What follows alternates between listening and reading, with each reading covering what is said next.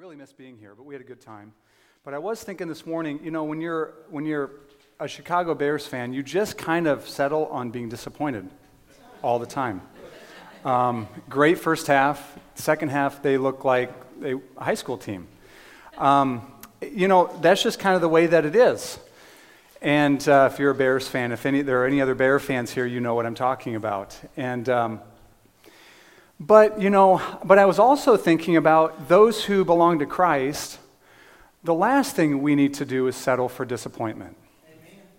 Amen. Now, we, of course, we, we go through difficulties. I loved what Matthew shared. He shared that with me Tuesday morning at prayer, and I thought, man, he needs to share that with the church. I think he was kind of leaning that way too. I loved what he shared. There's difficulties, there's trials, there's deep suffering at times that people go through, and some of you are going through but we don't settle for disappointment.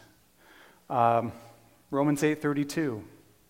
He who did not spare his own son, but gave him up for us all, how will he not also with him graciously give us all things? That's, that's our hope. That's, the, I think, the greatest promise in all the Bible. He gave us his son. He will give us all things that we need, every promise in and through his son. So be encouraged by that. Um, well, I want to take just a bit of time to explain where we're going to go this morning. We're going to take a bit of a break from 2 Timothy, although one of the passages in your bulletin is in 2 Timothy. Um, so, what I want to do is, I want to read the two passages that we're going to cover this morning and then let you know where we're going and explain why and jump into the text.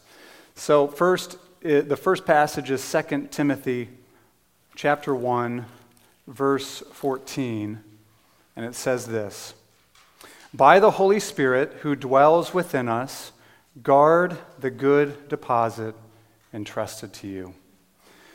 1 Corinthians 6, verses 9 to 11 says, Or do you not know that the unrighteous will not inherit the kingdom of God? Do not be deceived.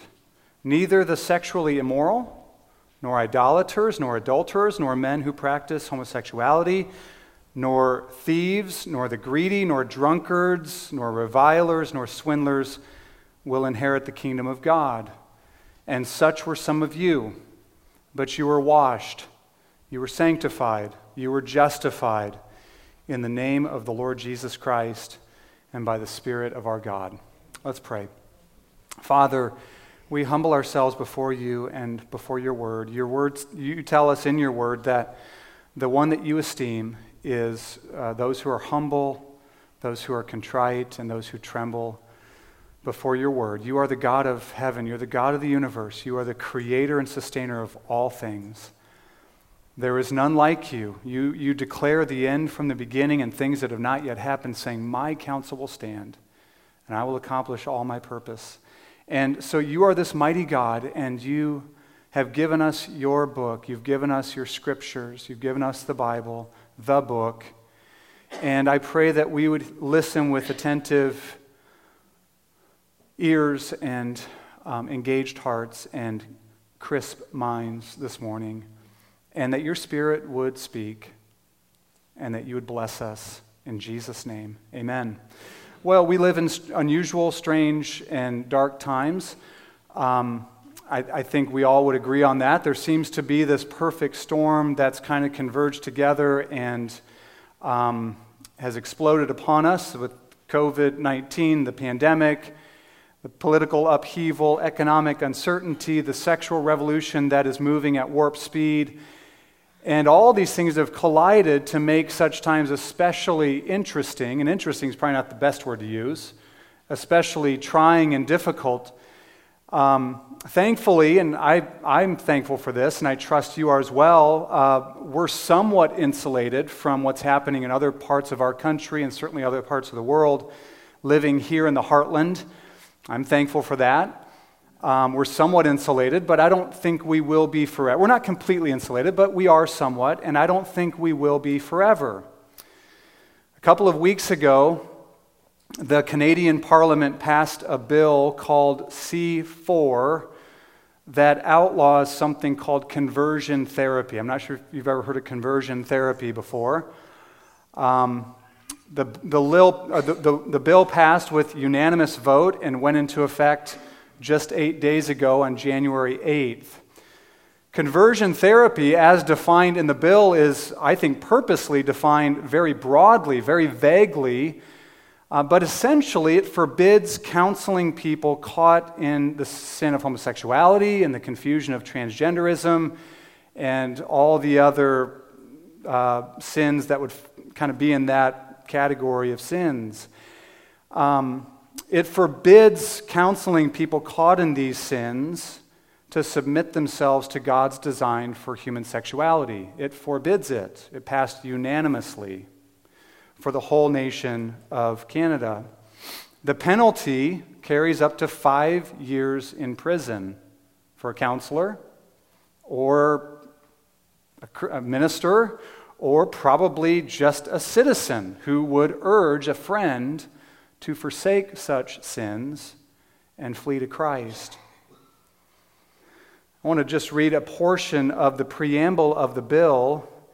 It says this To say heterosexuality, cisgender identity, which five years ago we're like, huh? Just means that you're a, a, a male and you identify as a male. To say that heterosexuality, cisgender identity, and gender expression that conforms to the sex assigned to a person at birth, that's a mouthful, to say that that is preferred over other sexual orientations, gender identities, and gender expressions is a myth. That's what the bill says. It uses the language of religion. According to Canadian law, as of January 8th, 2022, the belief in God's design for marriage and sexuality will be seen as a myth. Now, what's interesting is that the previous version of the bill, so C4 is the one that passed, the previous version was C6, which I don't believe passed, but it, maybe two years ago or something when they tried, but it allowed for consenting adults to get help. So if you were an adult over 18, 18 or older, you could get help if you wanted to. If you were, if you were, were caught in, with homosexual desires and had, you wanted help, you could seek out help and get it. Um, Bill C 4 actually even outlaws consenting adults for, or helping a consenting adult.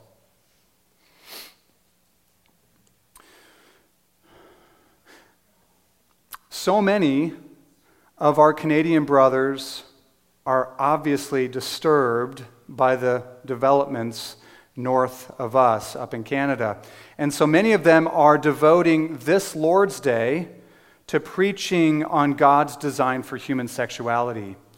And they've called on churches in Canada, hundreds, maybe thousands, I don't know, but at least hundreds in Canada are, and they've called on churches here in the United States to do the same. And I, I know many, ha- many are. I don't know how many, but many are. And so I felt eager for us to join with them. Now, you might say, why? Why, why are we doing this? Why not just keep our heads down, just kind of ignore what's going on up north? Why the urgency to join with them? Well, there's a few reasons. And the first is solidarity with our Canadian brothers, to stand with them. Second, and I don't say that I'm not a fearmonger. That's not how I live. I'm, I'm not. I just don't do that. But it is coming here unless the Lord grants mercy. It is coming here unless the Lord is merciful and grants repentance. Today, it's relatively easy. I mean, it's not, it's not, I'm not threatened today to stand up. It's not like I'm going to get in trouble for talking about this today. It's pretty easy for us, especially in the heartland of the United States, in Iowa of all places, to talk about this. But there may be a time when the law of our land is very similar to C4. In fact, there's a bill called the Equality Act. Our president, Joe Biden, said it's, it's the number one uh, issue that needs to be passed. It hasn't been, thankfully, so far, but there are 120 co sponsors in the House. And it is Bill C4 on steroids.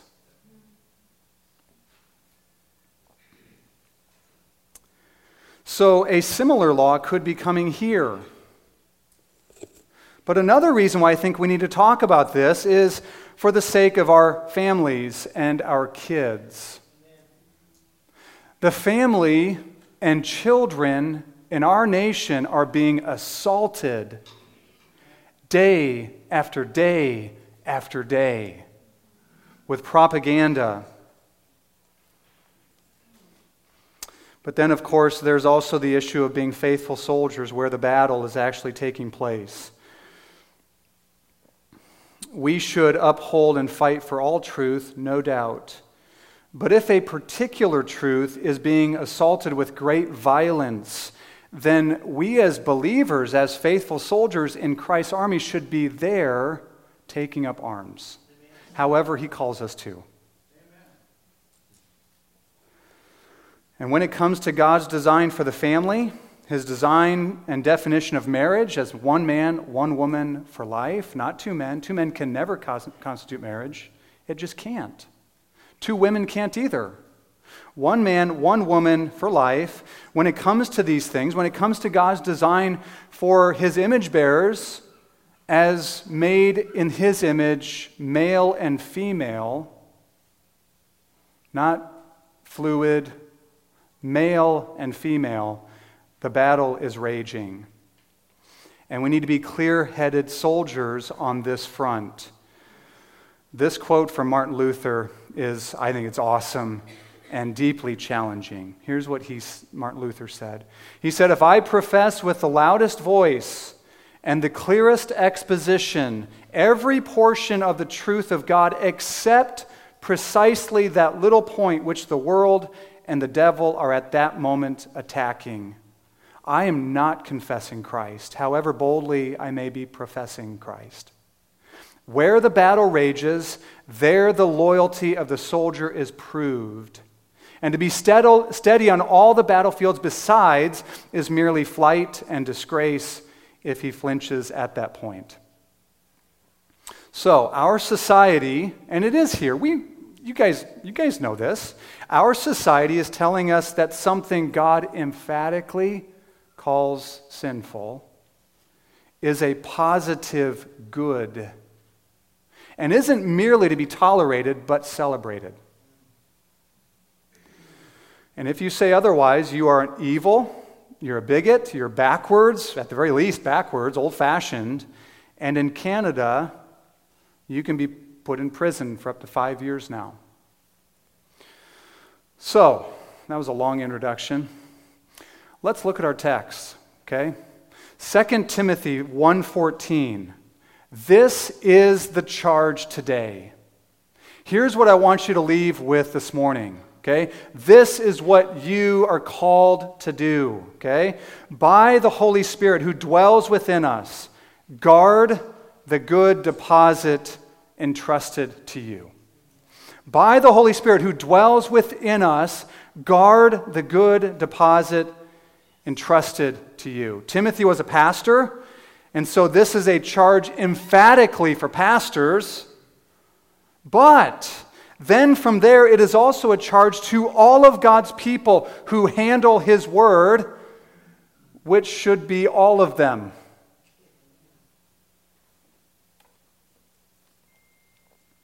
to guard the treasure of God's word, guard the good deposit. This is the charge. Now, this phrase, guard the deposit, or maybe your translation, you have the NASB, I love it, says guard the treasure. The idea here is that there's a serious entrustment that's been given of another person's possession with the responsibility of returning it to them in the same condition in which it was received.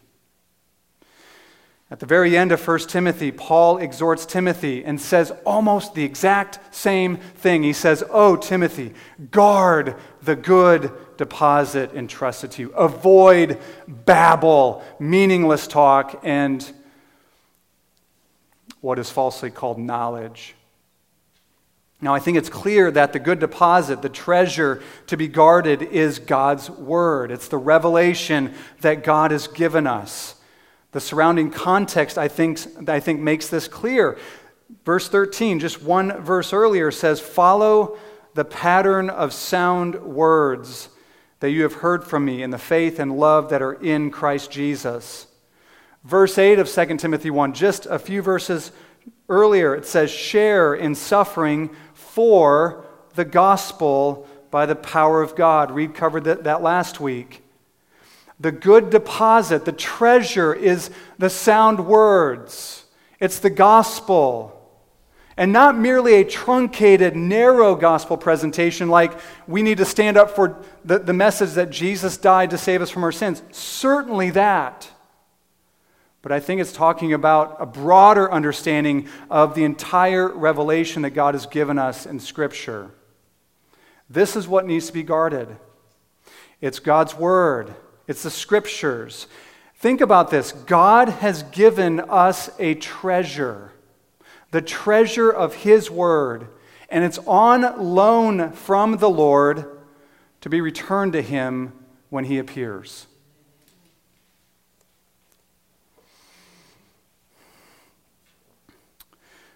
and is to be returned unchanged. The world will always want us to change what the Bible says to accommodate them. What did the God of this world, the serpent, ask Eve? Did God really say? How often do we hear that? Does the Bible really teach? We, as God's people, are not to accommodate God's word to the world. But sadly, there are plenty of people who are more than willing to do so in order to be on friendly terms with the world. Is, that our, is it our responsibility to be friends with the world? It's not.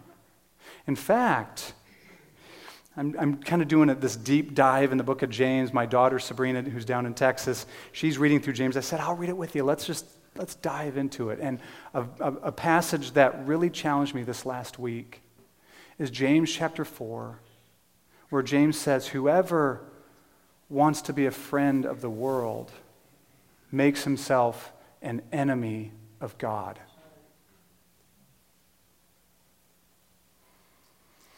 Not only that, but you will never be able to go far enough. When you seek to accommodate God's word to the world, seek to accommodate the world and change God's word, you can never go far enough.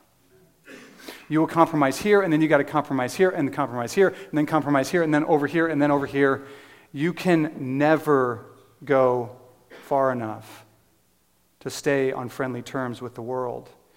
If you stand for the truth, if you see it as a sacred trust to guard the treasure, to guard the good deposit, you will find yourself at odds with the world. Just bank on it. And if you want to be a faithful Christian, then we just know that's the way it's going to be.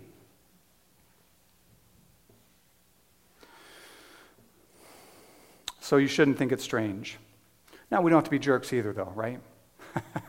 Obviously. We don't have to be jerks, but we want to guard God's truth. As God's people, as followers of Christ, we are called to speak a word from heaven to a sinful world so that they may hear their Maker and Redeemer and repent and turn to Him. And so, this is where we must stand and be vigilant to guard God's word, the deposit that's been entrusted to us. And again, think about this. If you are a Christian, God has given you an entrustment.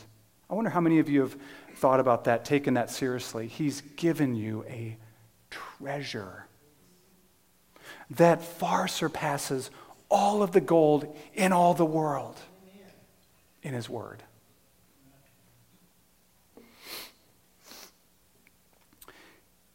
There's a glorious privilege and serious responsibility here right? The glorious privilege of holding the words of the living God, the God who spoke all things into existence out of nothing. What a privilege! And yet, with that privilege comes what? Great responsibility. It's a sacred, serious entrustment, responsibility to protect and guard God's word from all enemies, both foreign and domestic. Here's the good news, though, okay?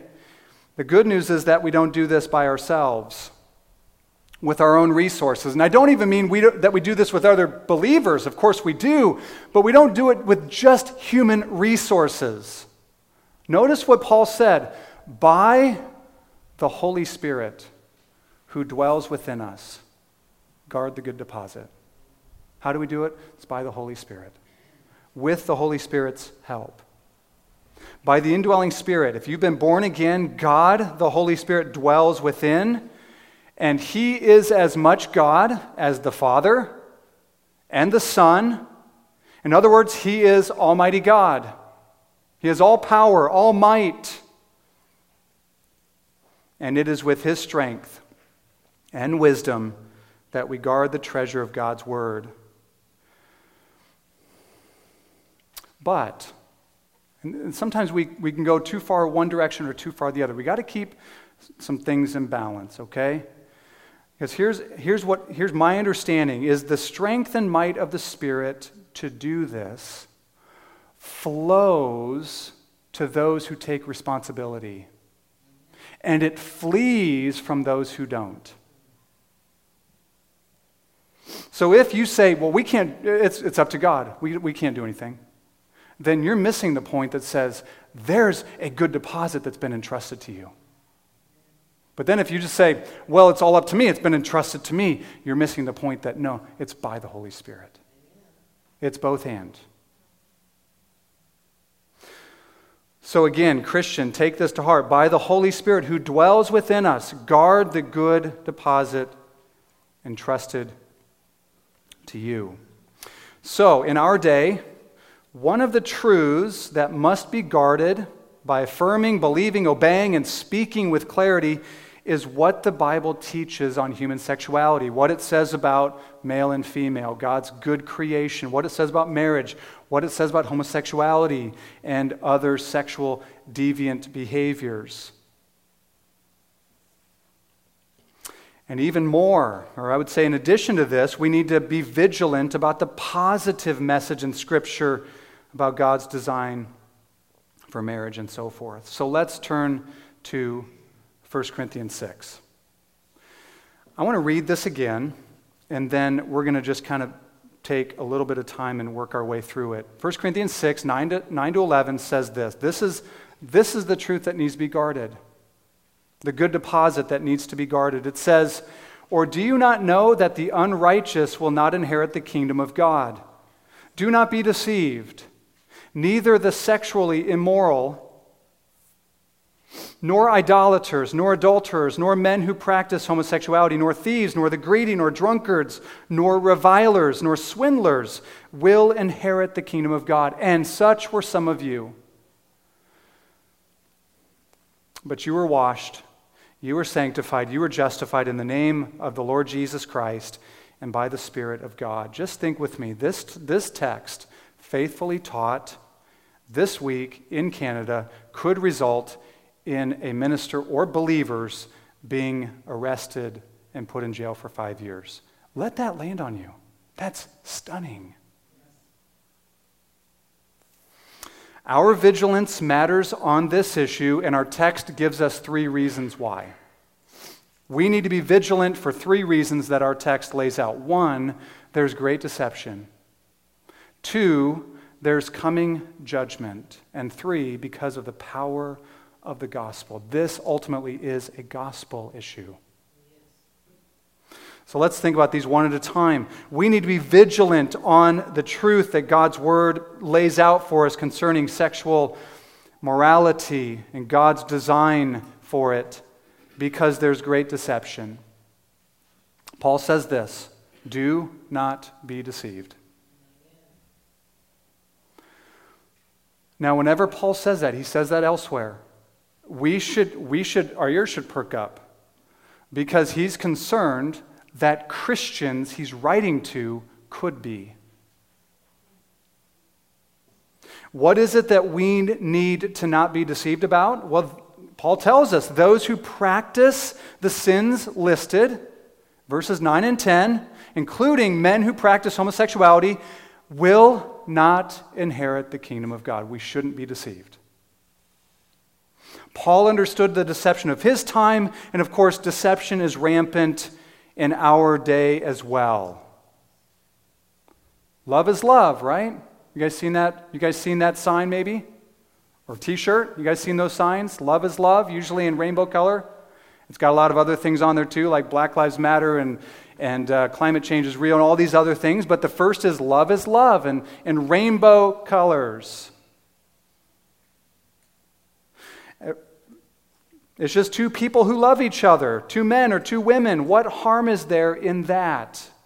And of course, as Christians, we need to understand there's great harm in that. Great harm in that. It harms the people engaged in such sin.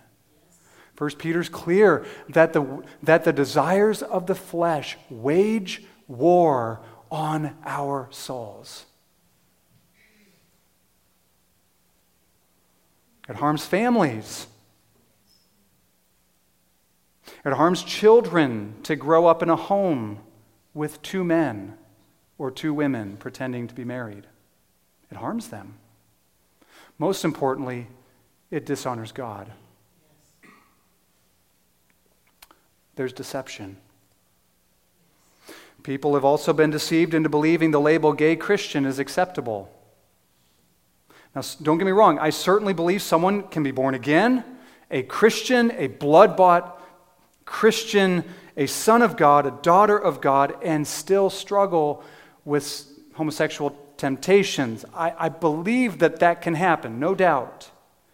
But nowhere are we ever encouraged in the Bible to take on as part of our identity a past sin struggle or a present temptation ever, anywhere. Imagine if I introduced a friend to you and said, Yes, this is my friend, and he is a lustful Christian.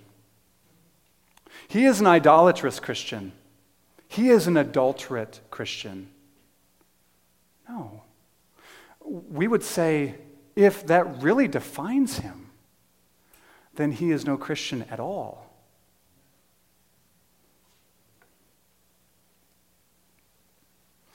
We may be tempted in certain ways. People are tempted in certain ways. But if one is in Christ, he or she is a new creation. That is the glorious good news of the gospel.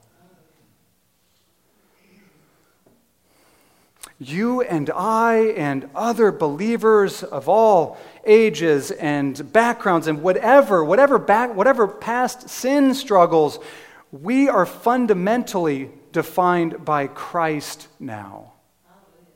Not our temptations. And actually, knowing this and understanding the power of the new birth is the first step of freedom from temptation and sin. I'm not saying complete freedom. I don't think we get complete freedom until Christ comes.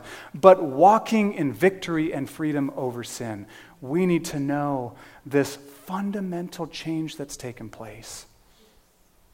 I love what, I mean, Saul ended up ending pretty bad, right? King Saul, but I love 1 Samuel uh, 7, I believe, and Samuel tells him, Samuel tells Saul, you're going to go meet these prophets, you're going to, and the Holy Spirit's going to come upon you. And it says, and you will become another man.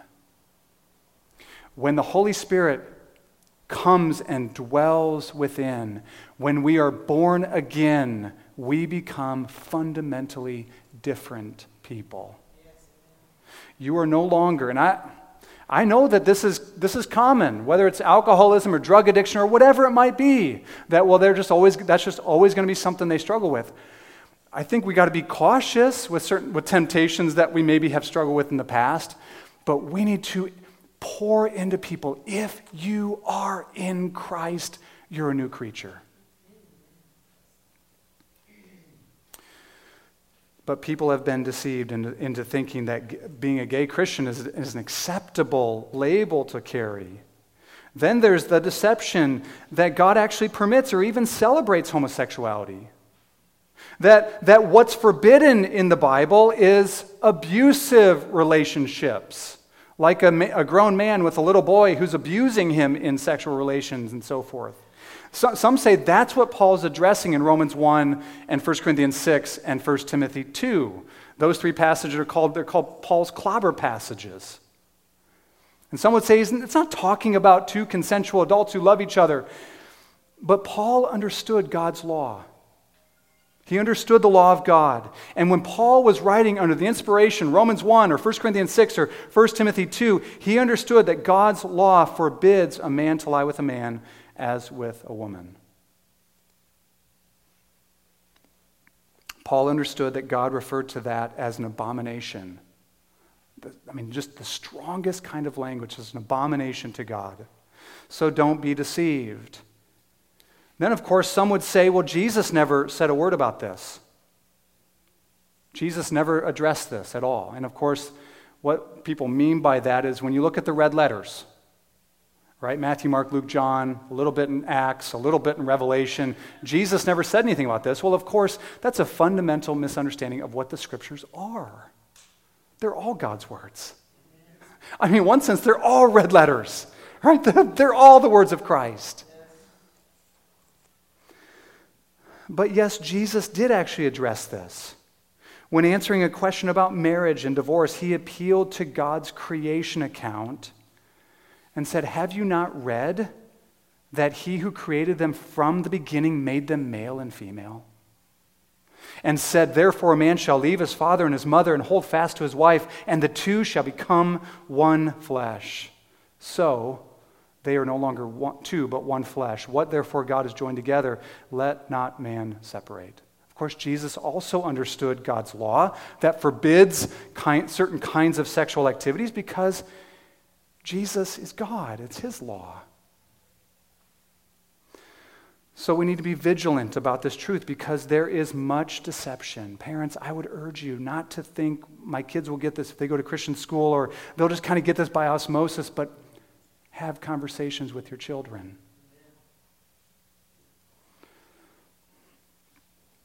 The second reason we need to be vigilant is because there's coming judgment. Here's what Paul says Do not be deceived. Those who practice such things, and then he lists, you know, the, the, the behaviors and actions. He says they will not inherit the kingdom of God. It is not compassionate to keep the truth back from people caught in such sins because they won't inherit God's kingdom. Let, will not inherit the kingdom of God. This is language that Paul uses to describe those who will be shut out of God's kingdom and exposed to his eternal judgment.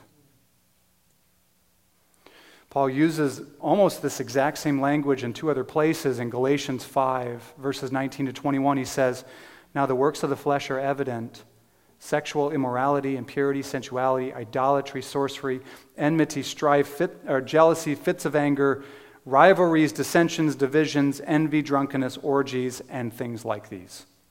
I warn you, as I warned you before, that those who make a practice of these things will not inherit the kingdom of God. Now, it lists a whole bunch of sins there.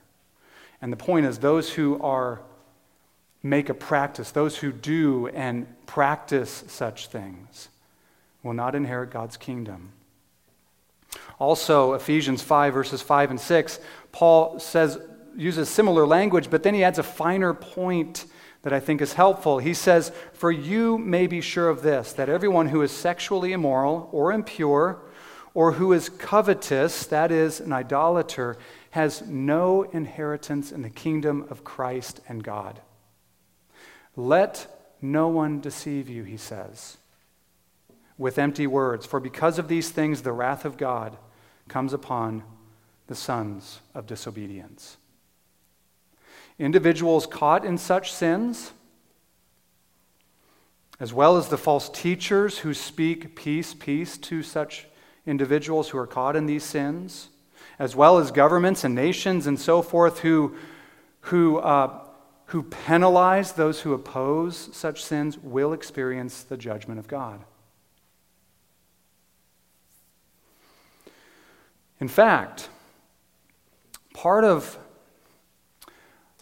I would say, I would suggest that what we're experiencing right now, all the upheaval in Western civilization, which of course America's part of, that we're experiencing right now, is part of God's judgment.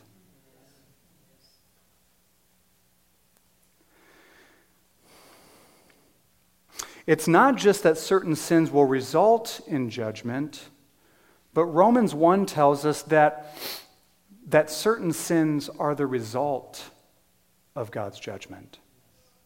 Romans 1:18 says for the wrath of God is revealed from heaven against all ungodliness and unrighteousness of men who in their unrighteousness suppress the truth. And then from there to the end of Romans 1 there are three times that Paul tells us or explains to us how God's wrath is manifested.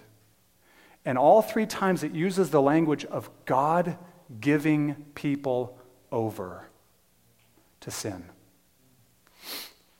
The first time it's God gave them over to impurity, to sensuality, to, I might just say sexual licentiousness or sin. The second time, God gives them over to homosexual sin, men with men, women with women. And the third time, it says God gave them over to a debased mind,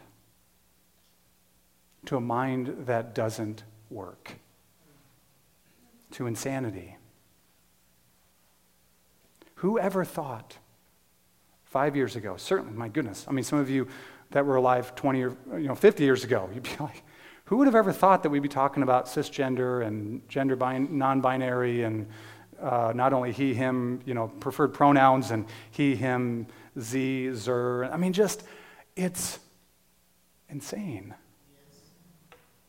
It is.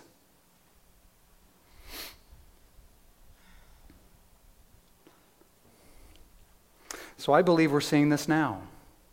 And apart from repentance and God's mercy, I think it'll lead to more judgment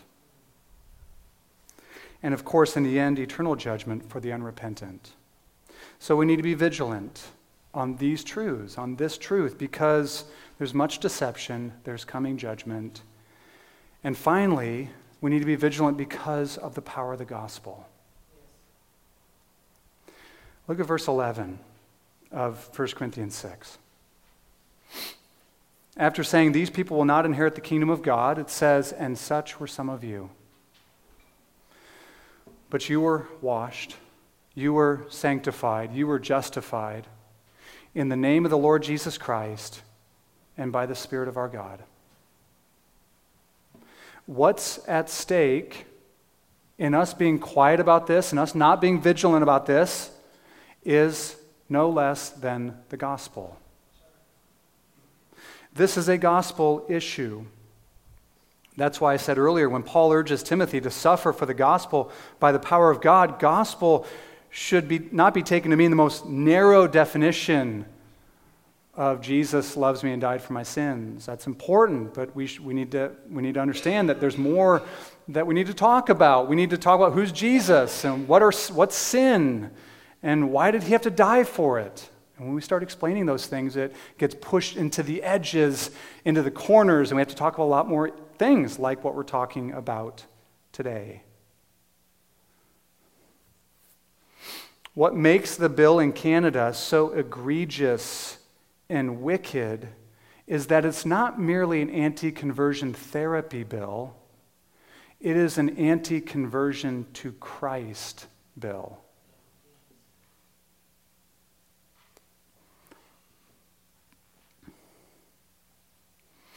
The converting power of the gospel is the only hope for sinners. Whether they struggle with heterosexual, heterosexual sin or homosexual sin, the converting power of the gospel is the only hope. So Paul says, Those who practice such things will not inherit the kingdom of God. And then he says this, and such were some of you. Not such are some of you. That's how some want to interpret this passage. Such are some of you. You're still defined by these things, but you're a Christian now. No, no, no. He says, Such were some of you. In the church at Corinth, there were people who once fit the description of men who practice homosexuality, but not anymore.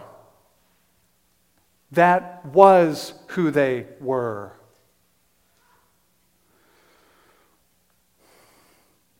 They would have never, Paul would have never understood anything like being a gay Christian. The people of Corinth would have never understood themselves as gay Christians. They once were homosexuals, but then they were set free by Christ.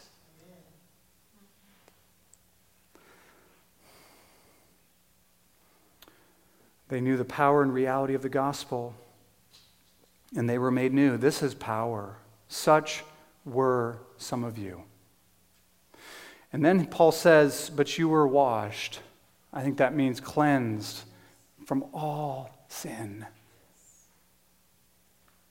You were sanctified. Sanctified, because it's in the past tense, I think it means you were set apart by God as His chosen and beloved child, set apart for His purposes. You were washed, sanctified. You were justified clothed with the very righteousness of Jesus Christ. And as such, God views you and I in Christ as though we've never sinned. Then it says, You were washed, sanctified, justified in the name of the Lord Jesus Christ and by the Spirit of our God.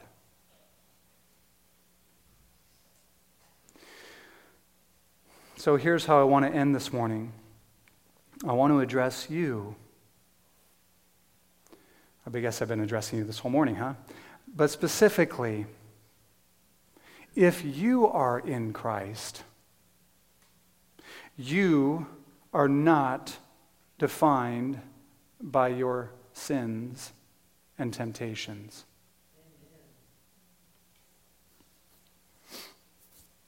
You are defined by Christ. You are defined by God, who is your Father. You are defined by the indwelling Holy Spirit. This is power. Do you understand this? This is powerful. Do you know this power? It could, it could change your life. And I'm not saying you're unsaved, but I'm, you could walk out of here like, whoa, it's almost like, it's almost like I'm full of God, which you are if you're in Christ.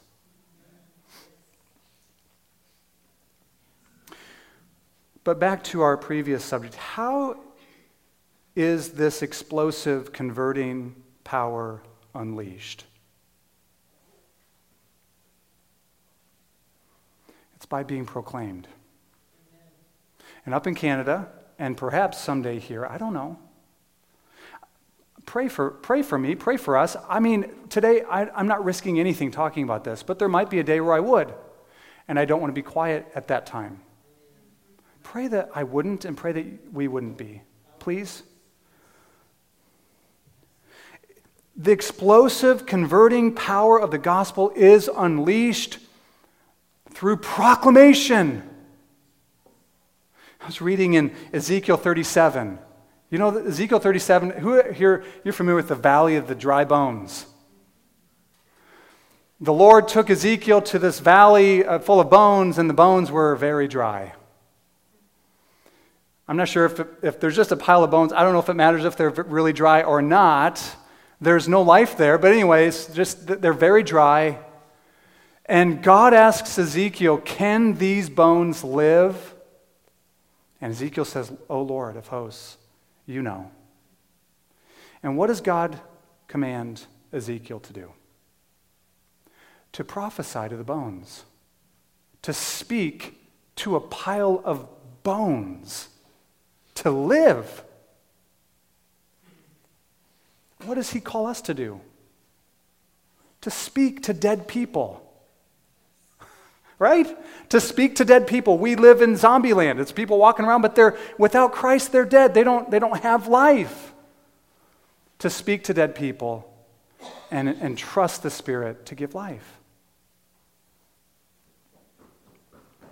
So, we need to guard the good deposit. We need to resist the propaganda. We need to develop thicker skin so that we can just suffer the name calling, which is really pretty minor, right?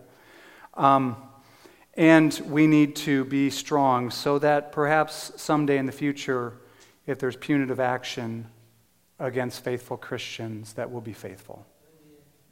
Amen? The gospel is at stake. That's why it matters. Let's pray. Father, I ask you uh, to take this truth, Lord. This is a, a bit of a different morning. We're standing with many other brothers and sisters, many other brothers who are standing and proclaiming your word here in America and in Canada.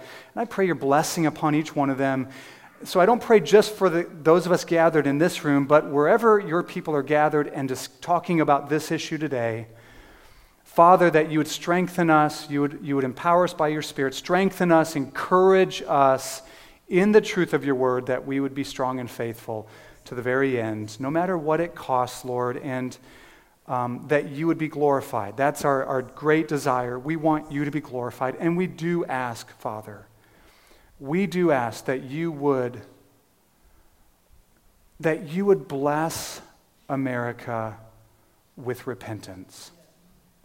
Father, we ask you to do that. Widespread, deep, maybe even crushing repentance. In Jesus' name, amen. Amen. All right. Would you stand, please? This is a blessing I want you to go forth today with, okay? Knowing who your God is. We sang the song earlier, Names. Alyssa, I've, I've heard that song played at home, but I, we've never sung it before. And I love what are the names of God? Well, they reveal things to us about our God. El Shaddai, that's one of his names, means Almighty God. El Elyon, it means he's the most high God. He is wonderful counselor, Prince of Peace, and so forth. I want you to go with God's name upon you. And this is what I want you to know about him. Now to him who is able to do far more abundantly than all that we ask or think, according to the power at work within us. To him be glory in the church and in Christ Jesus throughout all generations, forever and ever. I love the old King James. I think it says, world without end. Amen. You're dismissed.